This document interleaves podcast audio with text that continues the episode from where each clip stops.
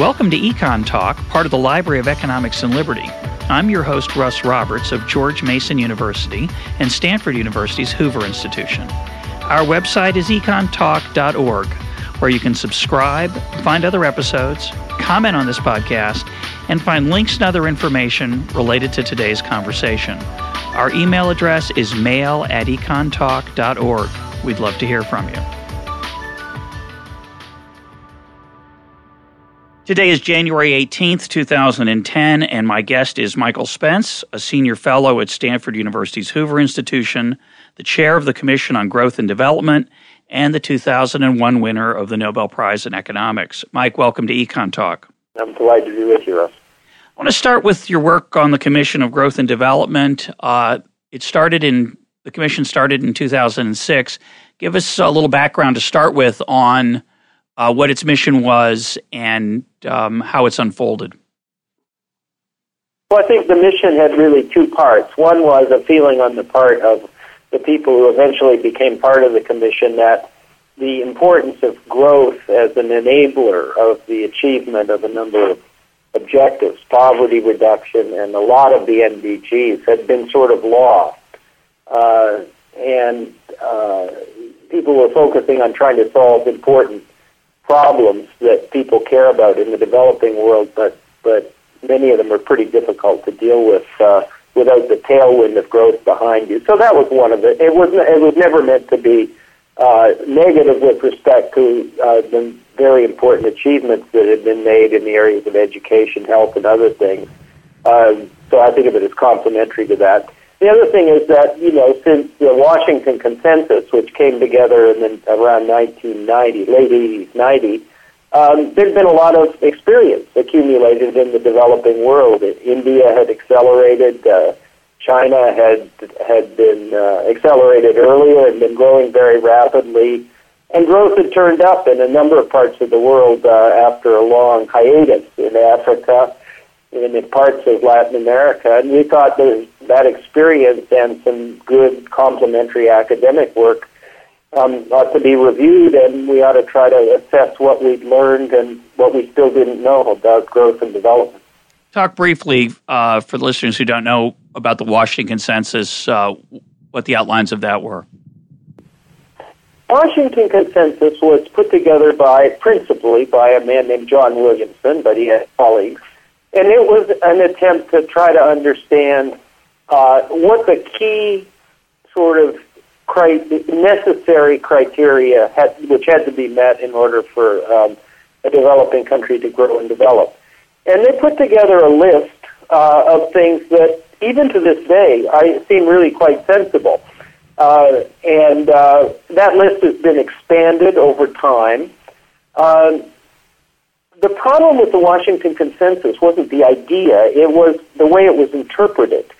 It was interpreted as a set of, of, of, um, of sort of policy actions, if you like, uh, by government, uh, or a strategy, if you want to put it all together, Russ, that, that, that if you did that, then you were pretty much assured you'd grow. And that turned out not to be true. So the, mis- the, the, the misuse of, of the Washington Consensus was as a kind of formula, a kind of one size fits all uh, view of the world that, that was that what that people took to be um, the kind of necessary and sufficient conditions for growth, to use scientific language. And now, I think most of us think of them as a pretty close approximation to necessary conditions, but the part that's missing is the is the sufficient conditions part. And these were. And then, and then uh, let me just add one thing. Sure. The, the, then the problem really was in the application. This got turned into a prescription uh, for a, a, very limited role for government uh, in many parts of the world, including Latin America. Um, a kind of, you know, the market will take care of most of it. And if the government gets beyond a certain minimal size, it'll start making mistakes and making things worse rather than better. And that, I think, was not what was intended by the, the framers of the Washington Consensus, and it certainly isn't isn't the way people think about it now. It, it, I think the president, President Obama, in his um, in his inauguration speech put it bad. The issue isn't whether the government's big or small, but whether it's effective in doing the things that require collective action. So, so the Washington consensus was an emphasis on markets, rule of law, private property, but also a restraint yeah. on government spending to some extent, partly because so many would be uh, developing countries didn't spend their money very wisely, I think. And I think you're right. It got interpreted to mean little or no government rather than wiser government. Yeah, wiser, better government. I think that's a, pretty, a very good summary, actually. Of course, um, wiser government's yeah. pretty tricky. we're not so we're not so good at that. Very tricky. Yeah. Yeah. No, I mean, if I if I turn to what I learned uh, from working with these um, the, the other commissioners, they they were they are mostly very experienced political and policy leaders from the developing world. A few exceptions. Uh, Bob Rubin was a member. And he's obviously a former Secretary of the Treasury. Bob Solow, founder of modern growth theory and a Nobel laureate, was the, my fellow academic on the commission.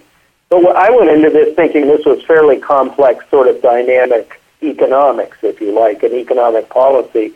and I came out of it thinking that uh, that this is an awful lot about government and governance and uh, getting things started, and and really wasn't best thought of as entirely economic. I mean, one of the things that's interesting about the commission is, as you say, I think you and Solow were the only academic economists. There were 20 other commissioners, yep. 22 commissioners altogether, most of whom were from, quote, the real world. Yeah, and the real developing world. Which, uh, which and, can. You know, former presidents and prime ministers and heads of central banks and so on.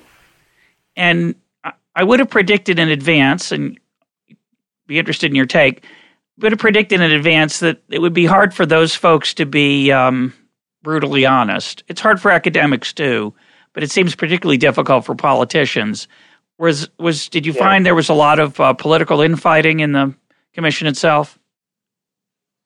No, I didn't actually. You know, I think it's harder for for these folks to be brutally honest when they're in more public fora. Uh, but the commission, we didn't try to hide from the public, but it, I mean, it clearly wasn't sort of like a meeting of the ASEAN finance ministers or something like that, where you're speaking for your country. These people who are very smart and very experienced were speaking for themselves, and then the output, you know, was the commission's output. Uh, people can disagree with it. So I didn't find much of that at all. What I did find is that their experience and their own thinking didn't always lead them to agree on various matters, and there are some very controversial aspects of, of growth and development policy. Well, we just decided at the start that when we didn't agree, we we just say we didn't agree, and uh, and then try to explain why, uh, because we thought the explanation might be actually sort of informative. Uh, so that's how we handled that. So you produced a report about two years after the commission was started in 2006. In 2008, a report came out uh, with a set of of analysis and recommendations, and it has a sentence in it I found rather um, uh, startling. Uh, and I think it, it's a, I think it's the first might be the very first sentence of the overview. It says, since 1950, 13 economies have grown at an average rate of 7% a year or more for 25 years or longer. So, as, as you point out, uh, and is obvious uh, to anyone who knows the rule of 72, that means if you can grow at 7%, you double the size of your economy every decade. So, if you can do that for 20 years, you quadruple your size in 20 years. Uh, 30 years, you eightfold increase. Uh, so, what did you learn, and what did the commission come up with as the secret to at least uh, these economies that grew so dramatically? Uh, well, first of all, we, we, we learned two, really two things, Russ. Um, and I, I should emphasize, you know, you don't want to overgeneralize from the from the successes, you need to look at the failures and the kind of also rans as well if you want to get a complete picture. And we understood that, but we, we really used this as a device, uh, you know, for kind of trying to highlight some things. So what are the two things? So one is that the, um, the openness of the global economy, which increased steadily by policy, uh, wise policy, on the part of the United States and the European Union and the advanced countries after World War II um, was the enabling factor, uh, and and it has two parts. It, it has huge markets uh, for developing countries that can find a place in them, and it has a lot of knowledge that they can essentially import. And that in that bringing knowledge, whether you call it, it it's technology, it's management capability, it's a whole lot of things that that are the underpinnings of a modern economy that that increases their productive potential much, much faster than you can do this on a standalone basis. Or for that matter, much faster than the advanced countries can do it, even though we're pretty innovative as a group. Um, and so that, that, that, that's the first thing. The global economy makes this possible, and it's overwhelmingly the dominant um, factor, more than aid, more than almost anything you can name.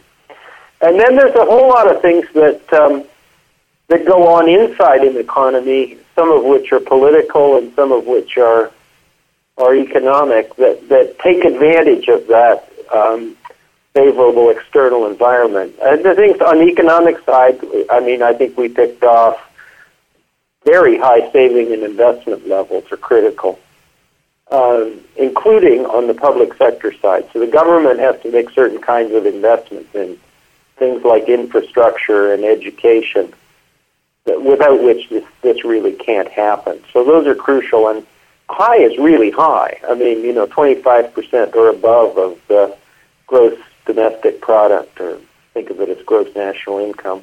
Not quite the same thing, but they're close. Um, and, you know, the public sector, you know, is under pressure in a poor country, and so investing their 5, 7, 8% is a non-trivial commitment of resources to the future rather than the present. And for that, you have to have a supportive population, regardless of the form of governance. And, uh, and that takes leadership. I mean, people will make those sacrifices, I think, if they think there's really a good chance their children and grandchildren are going to be better off than they are. There's lots of evidence that people do that, but they, but they have to believe uh, they really have to believe two things. They have to believe it's possible, and they have to believe that they're kind of all in it together. There's an inclusive element of, of this kind of thing that's absolutely uh, essential. I, I want to talk about those two aspects uh, of, of public activity, and then, and then I want to come back to globalization because I think it's so interesting. Um, let's start with those two areas of government activity there are many poor countries that where you know when we think of infrastructure in the United States, we think about bridges, tunnels. Um, in poor countries, it, it's much more basic than that. Is my impression. There are things, major, major basic problems like you can't get the crop to to the to the port, or you can't bring That's stuff right. from the port to the to the people because the roads and the you can't even use a real truck in some in some places. So that part of infrastructure I understand. The educational part, though, I find harder to understand. Certainly, we know many, many cases where countries have poured money into education with no return because they didn't get education; they just spent money on it. Uh, yeah. It's a little ironic for the father of signaling theory, which uh, downplays the role of education as increasing in human capital and emphasizes its role as a signal to talk about its importance, at least in developing countries. So, so talk about both of those factors: the infrastructure and the education part. Well, you know, these these inputs are, are more like requirements, so that if you have one but not the other, you tend to get it slows you down. I mean, to, to use the language that you'd use talking about growth. Um, but the, it's not surprising that the um, that uh, economic development tends to start on the coasts or around rivers, and this has been historically true because the infrastructure, in some sense, is already there or part of it. Um, that's certainly true in the China case, but there are many examples. Um, Paul Collier, uh, Paul Collier, with you, you've had a, a, a long chat or two, points out that that there's a lot of landlocked states in Africa, so the infrastructure is a particular problem there, and it's infrastructure that has to be constructed on a regional basis in order to solve that problem. So, and it's a major challenge. Infrastructure is expensive, and in a poor country, um, you know, it tends to get pushed aside by more pressing, immediate, urgent problems. You know, um, disasters, famine, the health of the population. I mean, these aren't trivial things, uh, but the crowding out effect has a dramatic effect on long-term growth. And the, and the, and the, successful cases are, are, in some sense, the most surprising. I mean, most of these countries, Japan's an exception, were relative. I mean, not relatively, very poor when they started growing. And China, you know, had in, and per capita income sort of at the low end, you know, of the spectrum. Korea was very poor. Singapore was a very poor fishing village. Um, so a, a small subset of these countries managed to sort of corral the resources um, to make the investments and, and to start the growth process. But uh, um, it's it's a it's a big sacrifice and a tough choice. And I think in order to make it, um, you required really inspired leadership in most cases to get it done uh, even if you don't like the political system, uh, sometimes the, the leadership is important. On the education side, uh, you know, the academic studies of education using data, I mean, cross-section studies, um, turn up a huge variety of results ranging from important to unimportant. And I, I think the reason is that the specification of the model is too hard. It's too complicated how this interacts with something else. But the, but the one thing that is true is that is what you just said, and I want to underline it, which is there is a tendency to measure commitment to education by inputs, how much money you spend on it, how many kids are enrolled. But when you go and measure the output, which has been done now on a multi-country basis, you get surprising and disappointing results. Yeah.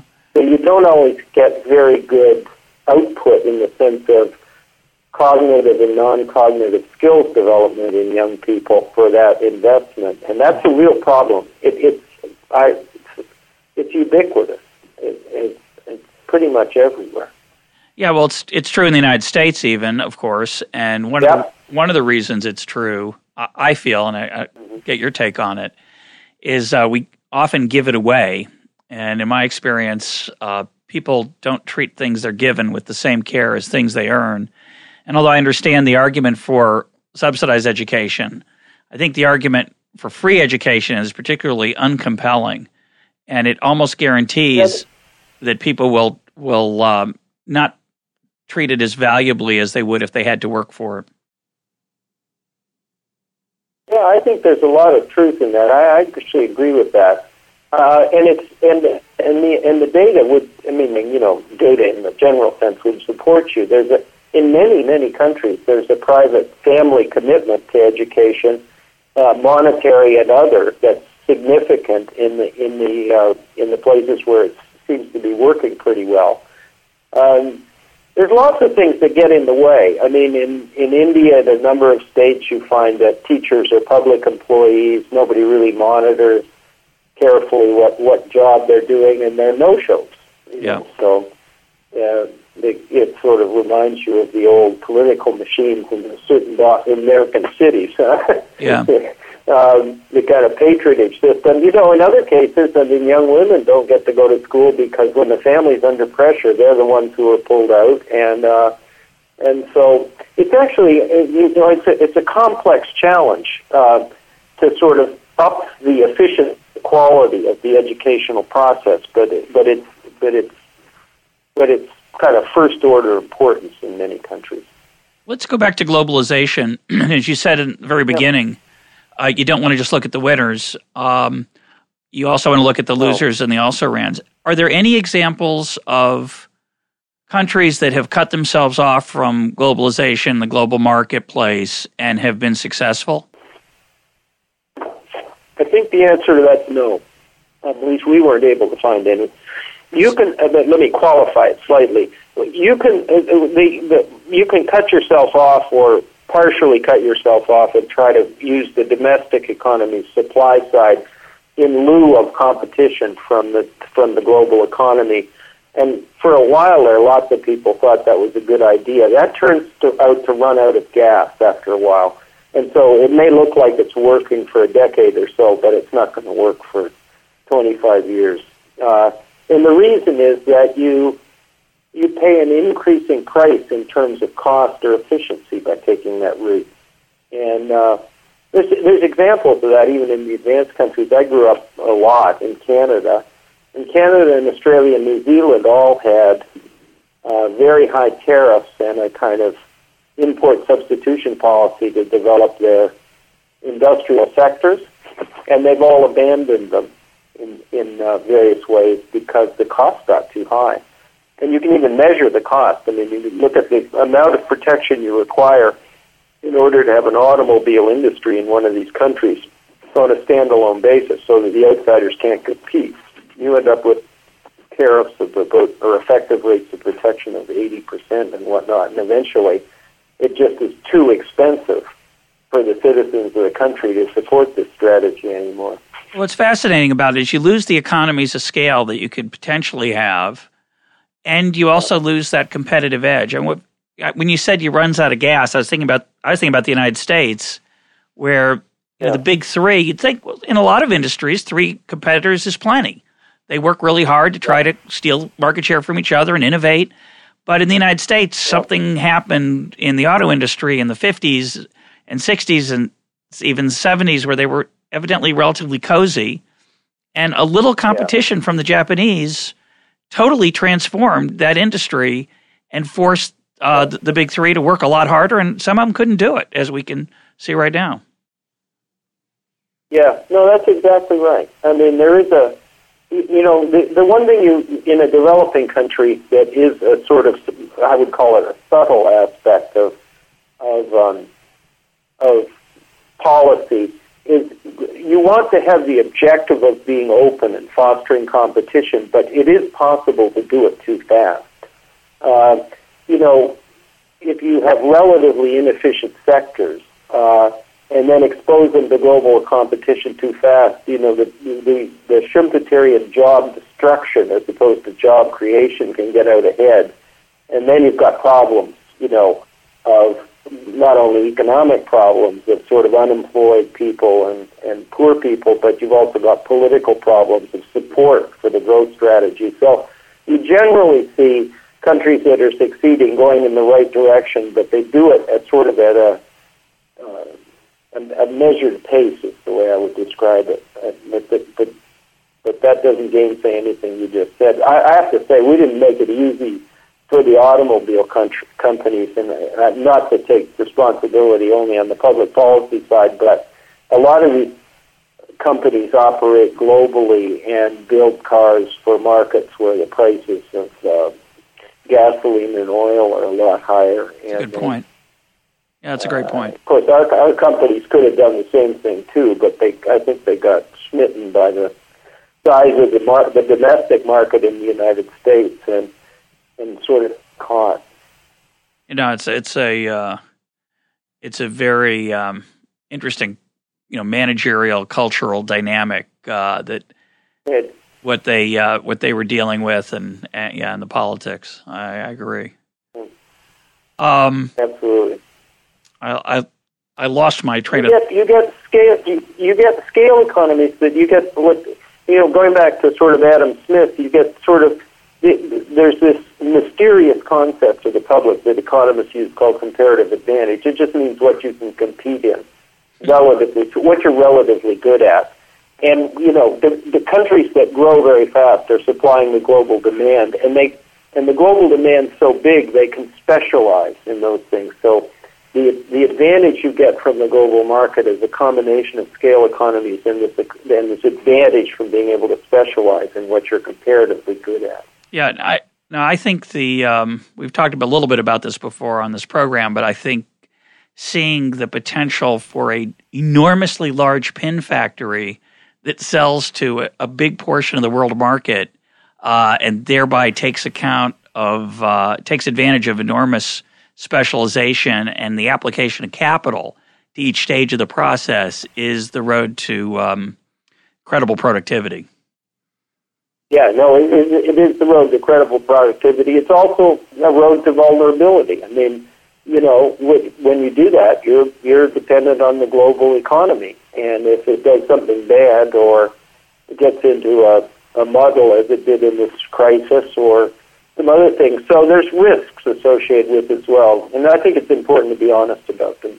No, that's true. If if if, if you're cut off from the global economy, you tend to have a lower variance, but uh, you don't get much. Uh, the meat's not very high. It's a tough. Exactly it's a tough right. trade-off. Talk a little bit about yep. um, uh, corruption, because it, yeah. it, seems to me that one of the challenges uh, in all of these stories about the role for the public sector being the right size, being big enough to cover, say, infrastructure yeah. Uh, without uh, getting into trouble. At, what role does um, governance play in, in success and failure? Well, governance broadly defined plays an incredibly important role, and um, and wholesale corruption uh, is, you know, meaning grand theft, so to speak, uh, is devastating because there just aren't that many resources in poor, relatively poor countries. So, uh, you know, if, if a good chunk of it is going off to banks in Switzerland or the Cayman Islands, it's a major problem. And, you know, I mean, again, you've talked with Paul uh, Collier and probably others, but in, you know, in, nat- in natural resource wealthy economies, it's very easy to have the politics or the political economy turn to try to capture the natural resource wealth or the income from it and away from things that look more like you know, long-term growth and the long-term interests of the broader population. So that that's a major, major um, issue, and and when it's been done well, um, it usually takes generous and effective leadership, as in the case of Botswana. I mean, uh, the um, prime minister or president of Botswana uh, came from the tribe where the diamonds were found and went to the tribe. They had a in Botswana a fairly well-developed collective decision-making uh, process at the regional and tribal level. And he said, look, I mean, we really got to make sure these are, belong to the country. And um, you can imagine that was a fork in the road. I mean, a country that, you know, where a tribe sort of says the diamonds are, belong to the country is a country that's kind of off in the right direction, and the other road isn't very nice. It's kind of a pitched battle for the uh, for the incremental wealth. It is. It's and um, unfortunately is not the standard story. Yeah, no, it's it's a fascinating counterexample of the standard story.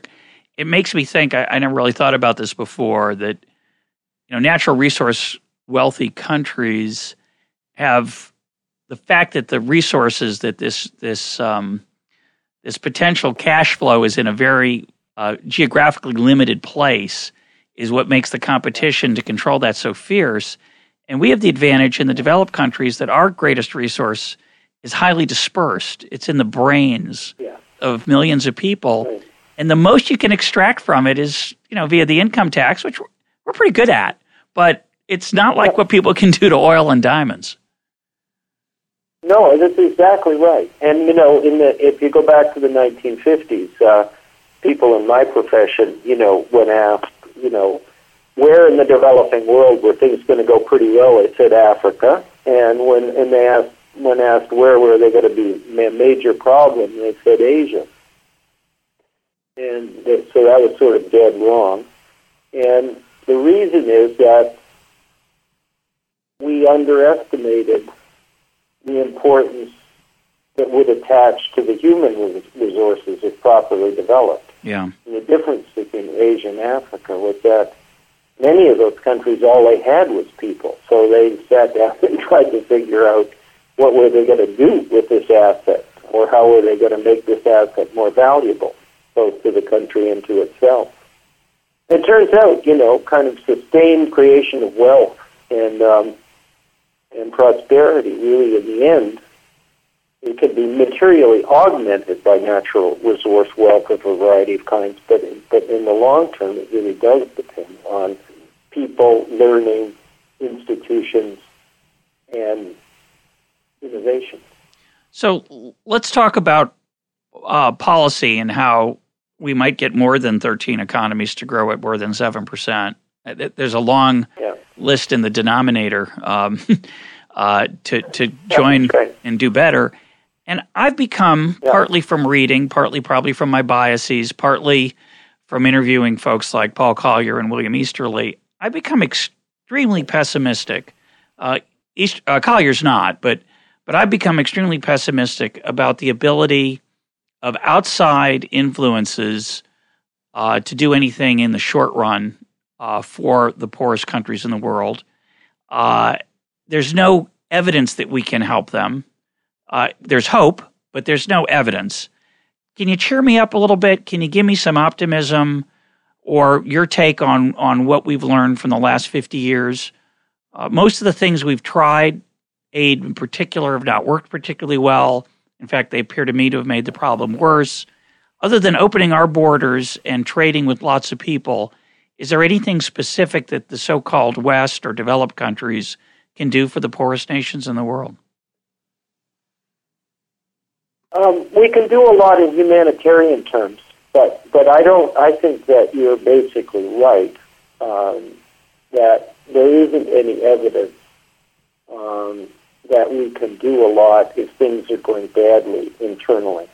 Um, and the reason for that is that even countries that, you know, are going badly, where the people are genuinely unhappy, still think it's their business. And in some deep sense, you know, given that we're organized as nation states, um, that's right.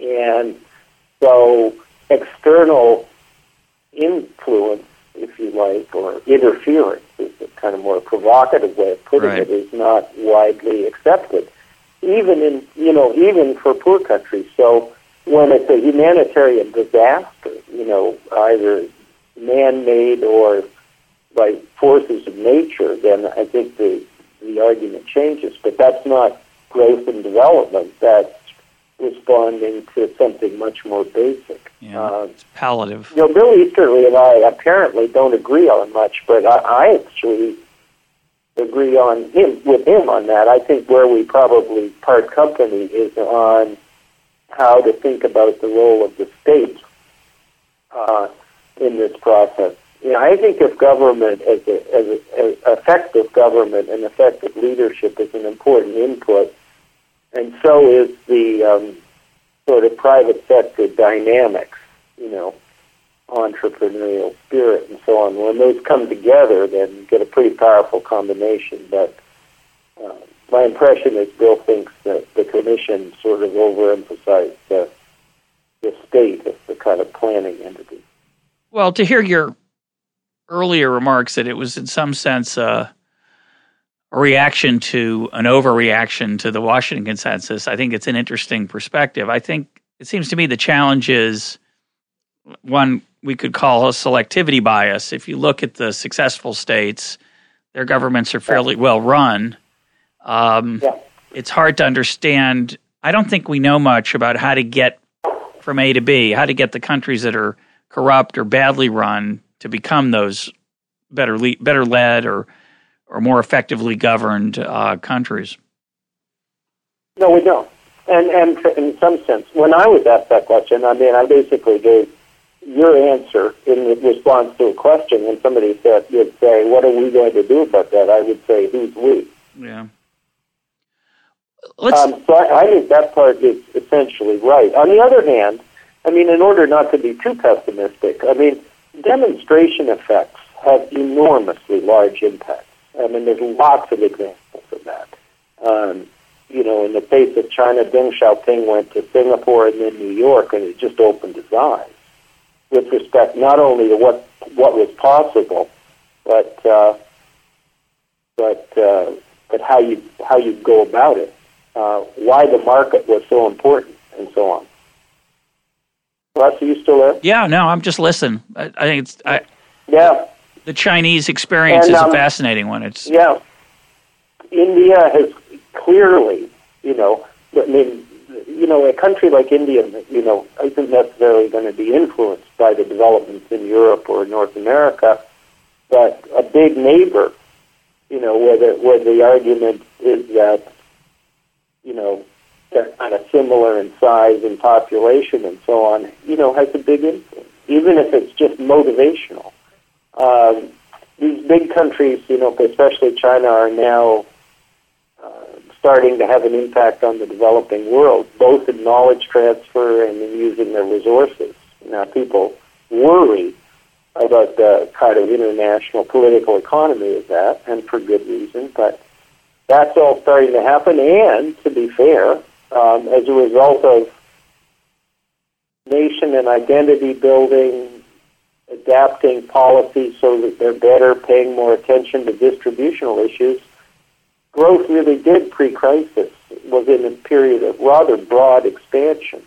So there's a reasonable, I think, basis to hope that we can return to that pattern in the post-crisis period and that, that these 13, even if the standard's too high, that the pattern of growth uh, will expand. I mean, Brazil grew very rapidly until about the mid 70s, more or less stopped dead in its tracks for 25 years, and and now is is growing and looking very promising.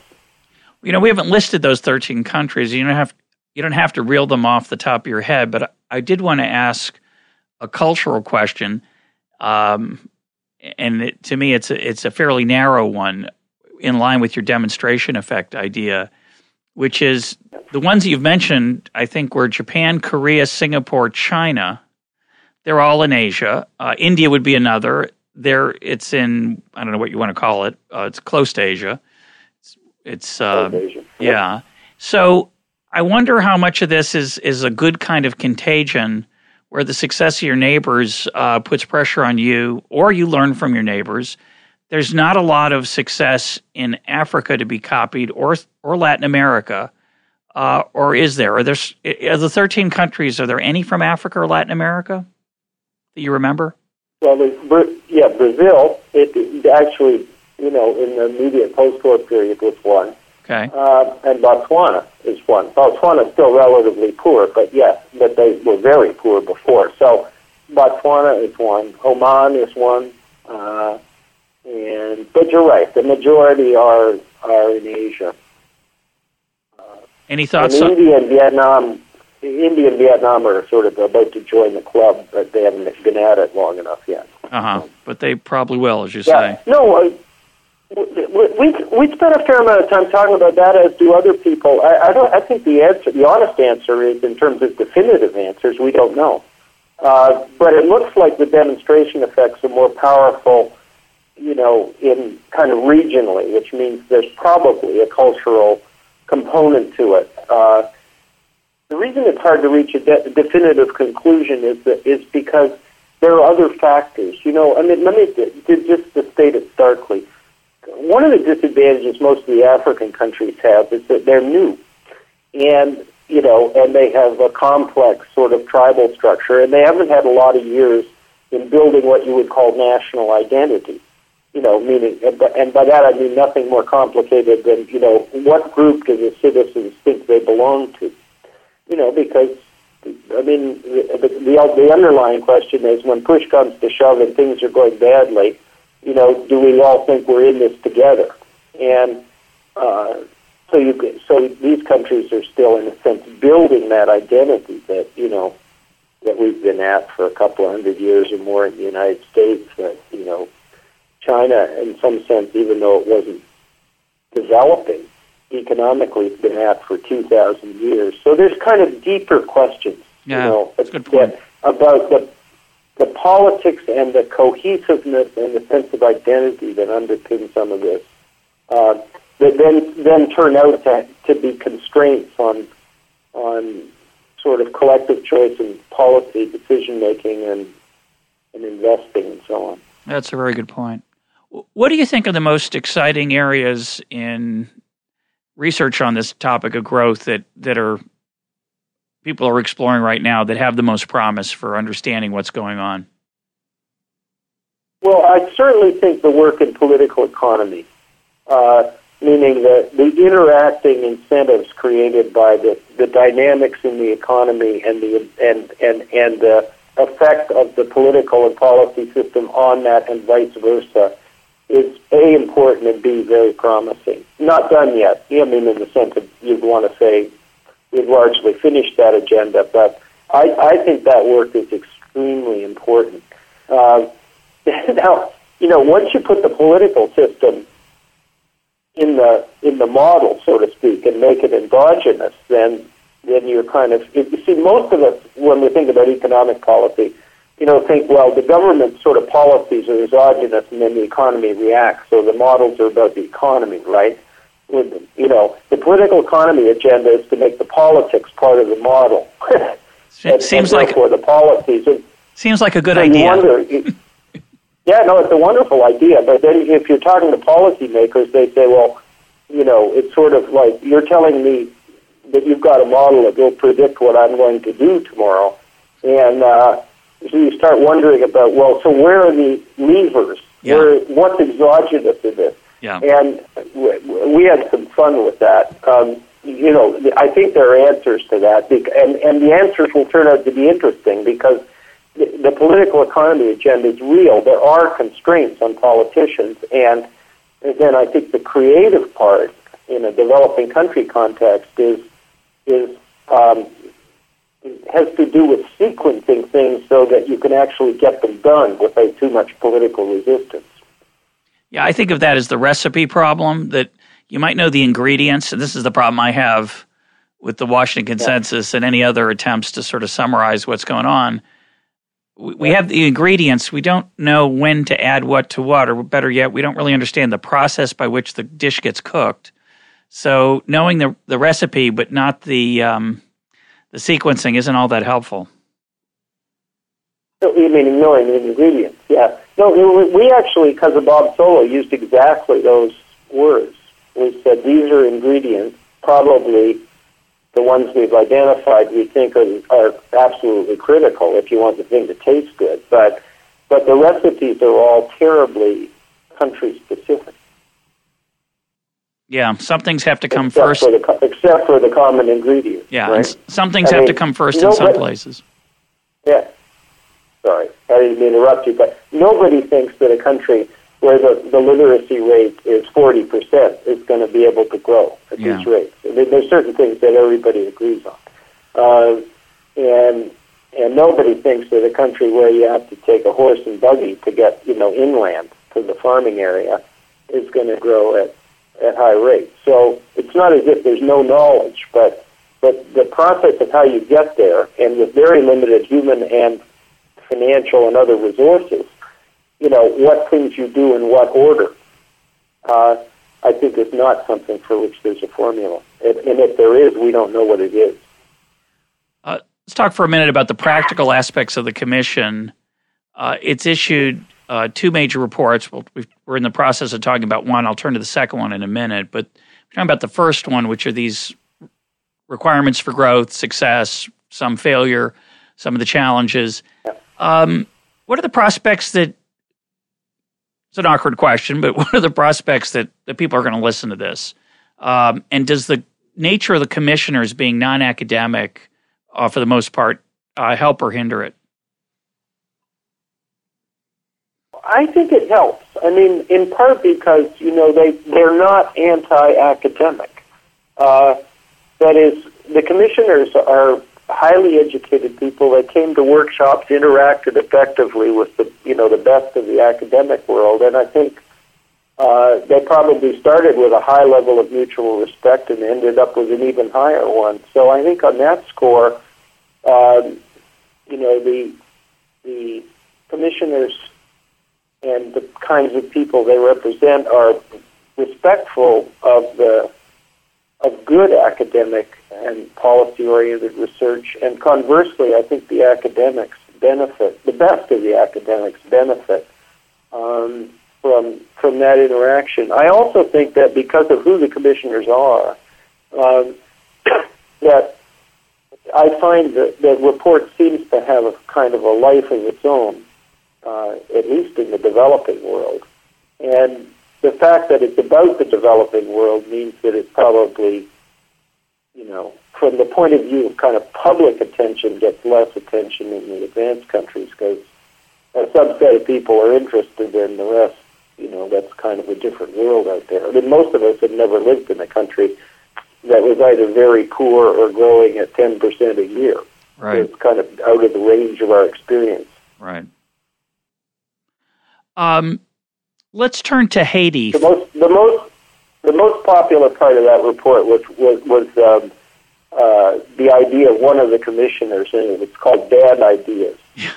and there's about twenty or twenty-five of them that was just meant to be kind of fun, you know. As uh, this one member of the commission said, you know, you really got to say something, you know, sort of kind of provocative, and it, this turned out to be kind of a smash hit. I started to get emails and letters, and things showed up in newspapers around the world, you know, that sounded roughly like, you know, I looked at this list of bad ideas, and our government was doing 18 of the 25 or something like that. It was quite fun, and I think it was actually the benefit of hindsight, kind of a good idea to put it in the negative. Yeah, well, that's, that's the anti-demonstration effect. It's very important. Yeah, it's the anti-demonstration effect. A little humiliation. Um, I want to turn yeah. to let's turn to Haiti, and um, mm-hmm. we we don't know how horrific it's going to be, uh, but but what's what's we're, what we're seeing right now is a is a statement about infrastructure that that there's nothing there. I don't mean in the buildings. I mean in the in the in the government in the the normal channels that you would go through in a de- in a developed country. Now, part of that is due to the fact that so much has been destroyed, but but a lot of it's due to the fact that it was not a very good system. And I think some people are talking about this as an opportunity to really alter the structure of Haitian government, society, etc. What do you what do you think of those claims? And what can we do to help well, them, if anything? Well, I think that the answer to that is that, that let me just make an observation that relates to what we were talking about before, and I'll answer your question directly. It's very difficult to change things, even when they're not going well. But when they're going horrendously badly, and you actually have a crisis, you frequently find that's the point in which there's a change. And the reason is, we suspect, that in a crisis, the constraints that normally operate get removed because of the of the of the negative situation. And there's lots of examples of that. Um, now, a crisis doesn't always produce good results, but it's but it often does produce an opportunity. So, I mean, I think the opportunity people are talking about here is is to make a massive effort to deal with the, with, the, with an obvious crisis in humanitarian and every other term, and, but then keep going you know, and and help Haiti get to a different level um, in terms of the resources that are available to them and in, in all the dimensions you me- mentioned, and hope that that momentum, you know, allows the people in Haiti to pick the ball up with uh, fewer constraints and a brighter looking future. Um, now, it's a tall order. I mean, I wouldn't want to bet that's going to happen, but I think you know, we have the resources because it's a relatively small country uh, and a close neighbor of ours in North America, uh, and lots of, you know, relationships. I mean, interpersonal ties. The, the Governor General of Canada is um, Haitian uh, in origin, and so on. So I think there's a, a real reason to make, you know, a supremely large effort not to, not just to help them get back on their feet, but to help them get to a different level as a starting point. And then at some point, you know, as is true in every case, they're going to have to take it over and and uh, make the choices for themselves. Seems to me the best thing we could do for them, though, would be to let let the Haitians move to the United States. Uh, if we had a different welfare system, I think that would be an imaginable humanitarian solution. Right now, it seems difficult to understand how even to deliver the aid. There, it's an incredible challenge. Oh, it's an enormous challenge. You know, the, the, the problem. You're absolutely right. And on a much broader scale, we looked at demographics. You know, people have made the argument that you could sort of increase global GDP uh, by you know ten percent practically overnight just by lightening up on. But overnight means you know over a decade long period, um, just by kind of lightening up on immigration. But of course, that, that I mean, that's right. yeah. Um, but it's also, you know, immigration is a, a tough, tough subject. Well, part uh, of part well, of it, I think it's natural that some people are would be opposed to that on uh, personal grounds. Others, I think, are opposed to it out of ignorance um, because they assume it would have to hurt us. Many people, of course, would be who are already here in the United States would be helped by having uh, absolutely more folks here. Absolutely, yeah, and there's good studies of that. I mean, um, the trick is to um, this is a really important sort of subject, you know, from an international point of view, because there's a quite apart from situations like Haiti, and I don't mean to divert us off, but there's a there's a where people where young people are coming into job markets and where the jobs are simply don't match, at least in the short and medium run. And there's just a massive youth unemployment problem, which with a little imagination, you know, we should think of as a kind of security problem on a global basis if it isn't dealt with. And, you know, there's lots of countries where even the highest possible growth rates you can imagine, you know, based on historical evidence, wouldn't really have the absorptive capacity with respect to these people. So we need, we probably need, you know, well supervised ways that people can move to jobs. Uh, that are more effective than the ones we have now. I mean, in a country like ours, you know, people move to jobs and jobs move to people. All the time, uh, yeah. In, in the global economy, you know, jobs move to people, and that's partly why it works pretty well from the point of view of the developing countries. But people are much more constrained in moving to jobs. Yeah, I meant to ask you this earlier when you talked about not letting the pace of creative destruction get too far ahead of, of the labor market it seems to me we don't, as economists, have a very good understanding of the labor market. I mean, we have a sort of very, very crude understanding where we say things like, well, if you make it more expensive to hire people and fire people, there'll be less dynamic aspects to the labor market. Europe is less dynamic than the United States. But it seems to me there's something a lot more fundamental going on about how people feel about, I don't know, risk and, and things we don't understand as economists or haven't even thought about. And one of the incredible advantages we have in the United States, even in this miserable economy we're in right now with, with 10% unemployment, is it, it's still a relatively uh, dynamic place to, to be.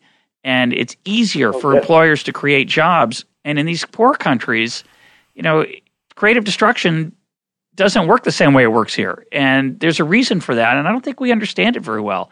I don't know whether it's cultural, whether it's infrastructure, whether it's the legal environment, but it's a different it's a different thing. Different. You know, you're right. It, we don't understand it very well, and when uh, when we and I, in particular, went to look at it and listen to experts, it's incredibly complicated. But but the but the barriers to incremental productive employment creation are partly man-made, for sure. That, and they and they and it relates to the political economy discussion we are having. If you have a, as, as is common in many of these countries, you have a formal labor market and then a huge informal labor market that's somewhat less skilled, somewhat less educated. Um, uh, you, very frequently, you have you know almost a dual economy situation, and if you try to do fix that by reforming the labor market, which will come out sounding to the incumbents in the formal sector, like inviting a few million competitors in for their jobs. Yeah. They won't react very well, and, yeah. and if they have if they have the political clout, you know, and this varies from country to country, but it's not uncommon to prevent that from happening. They will, and so you end up with this uh, uh, a set of what amount to barriers uh, to the people who are not in the modern economy and in the highly productive part uh, entering it. We're, we're low on time. I, I wanted to ask you about that second report, but instead we're going to put a link up to that for people who are interested, and it deals with the financial crisis and the global economic crisis and its implications for uh, developing countries. I, I want to instead ask you, and we'll put a link up to the other report as well, but instead I want to ask you about something totally different, which um, you have a right. un- unique perspective on, which is which is Michael Spence. Um, you've had you have had an un- a very unusual uh, career. You started off as a very standard academic economist.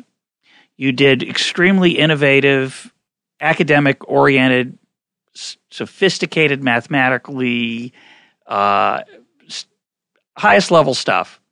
Then you went and you became the dean of a of a world class business school, and you did that yeah, for. Well, actually, I, I, became the dean of the faculty of arts and sciences at Harvard first. Okay, so you made that. President Bo- yeah, I'm gonna. President Bok's fault. Yeah, I'm yeah. gonna. I'm gonna. Right. I'm gonna leave out some. You, you can help me fill in the blanks here, but th- these are the ones I know about. So, you were a, a, a fairly narrow, pardon the insult, uh, academic economist. Then you were an, an academic administrator, uh, the dean of arts and sciences. Then you then you changed gears and became the dean of a business school, which is a people don't I think realize what an extraordinarily weird job that is. You, you've got a large faculty, all of whom are see themselves roughly self-employed, but you're also raising Right. enormous amounts of money. You've, you're a public figure, so you did that. Then you win the Nobel Prize, which was real pleasant, I'm sure. And then you become That was wonderful. what? Say that again. I said it was wonderful. Yeah. Um, complete surprise. Yeah. Congrats. And then then you chair this international commission of a very different kind than than most academics chair because you've got all these practitioners and politicians. So I- I'm sure it's been a fascinating ride. But what I the question I want to ask you about that very diverse resume is talk about what you learned. I think you probably are wiser than you were when you were 25. Um, you certainly, I assume, think you're wiser. I'd be, and I, you probably really are. I'd be curious to know how you feel those different experiences shaped your understanding of the world and which were more valuable and what lessons you learned that you had to relearn or reject other things you thought you knew. Talk about that. Well, I, I guess you know. I mean, I, I I view myself as lucky in a way. I mean, to have these opportunities. But when I look back on it, you know, when I became a, um, uh, a dean at Harvard and then at Stanford, I was basically in a job that involved a certain amount of leadership and management, and um, and a lot of interaction with people who, you know, on the fundraising and alumni relations and related side you know, and who with whom I found I enjoyed um, getting to know them, getting to know what they did. Um, I ended up on the boards of companies, which is a wonderful way to kind of have an inside view of what management think, thinks it's doing, what its challenges are.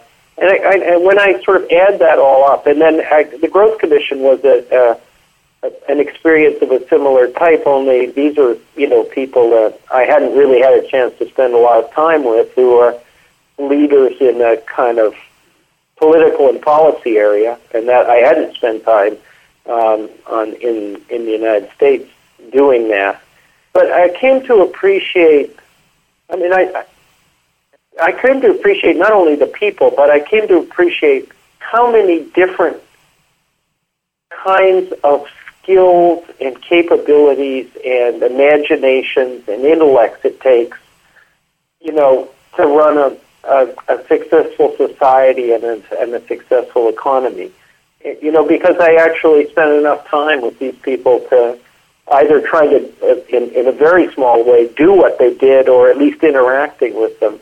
And so I view it as a very rich experience. And now I sort of feel when I sit back and think, or say to myself or to you, you know, there's an enormously complex set of, things that go into making a, a productive, innovative, rewarding, opportunity-full society. I, I, I feel like I have somehow acquired a real sense of what that means concretely over over these 30, 40 years. So, how can the rest of us understand that without following your career path, which is a difficult, uh, difficult strategy?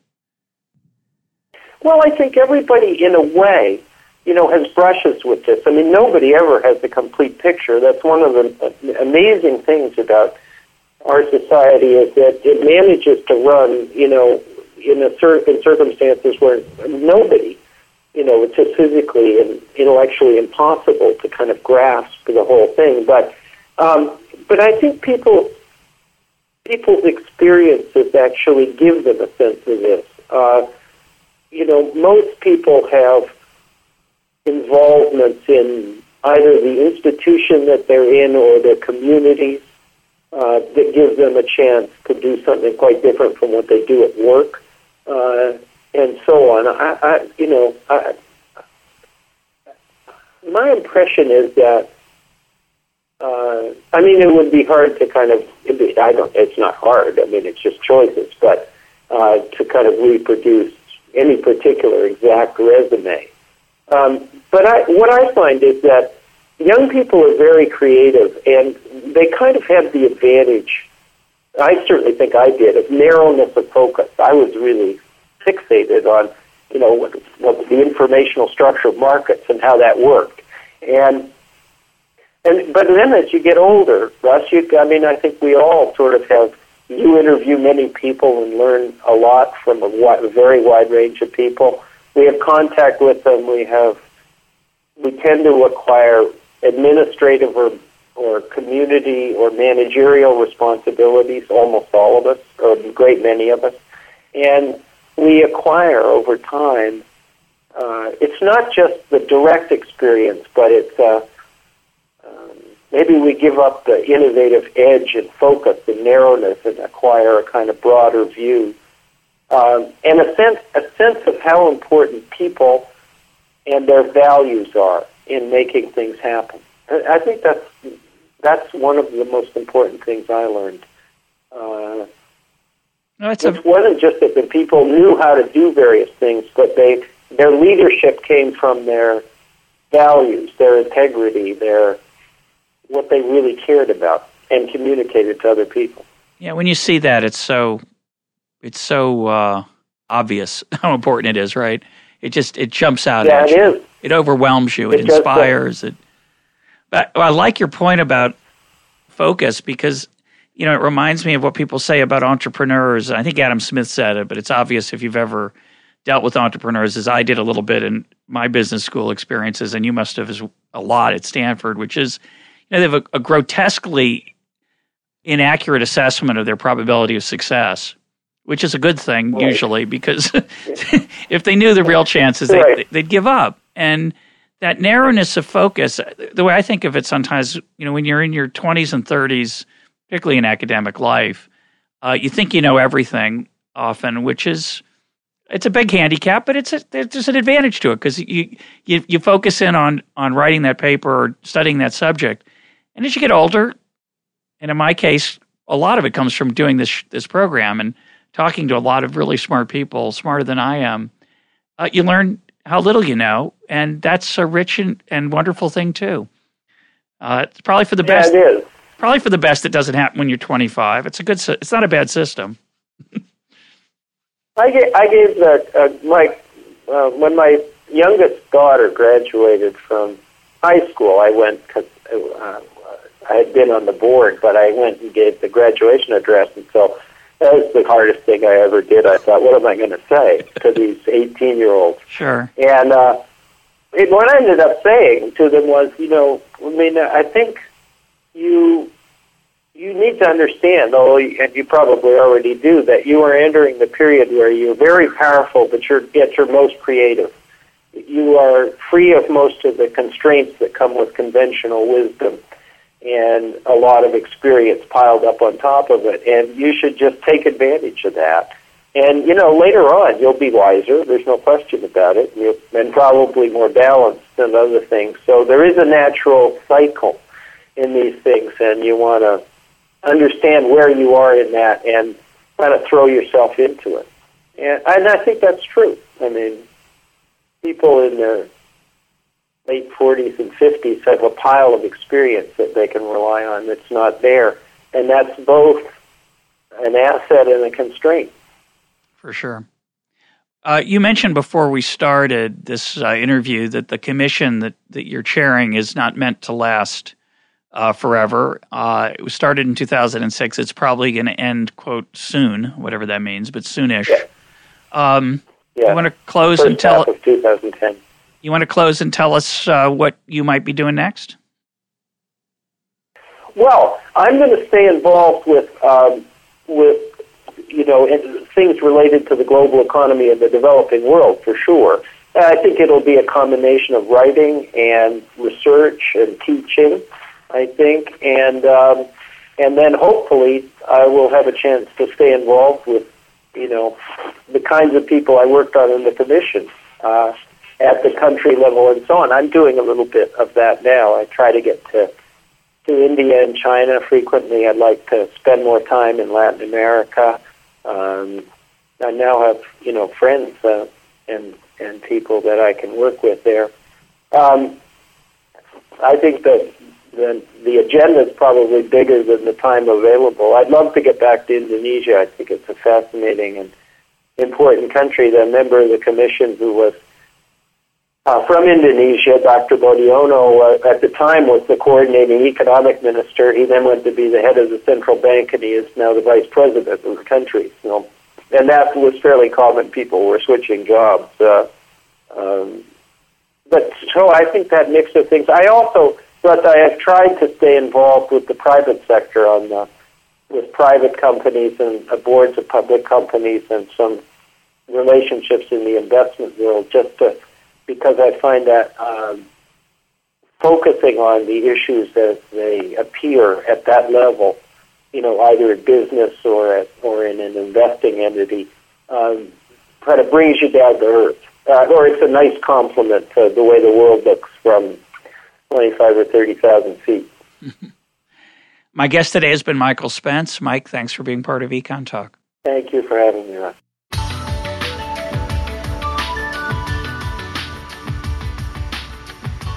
This is Econ Talk, part of the Library of Economics and Liberty.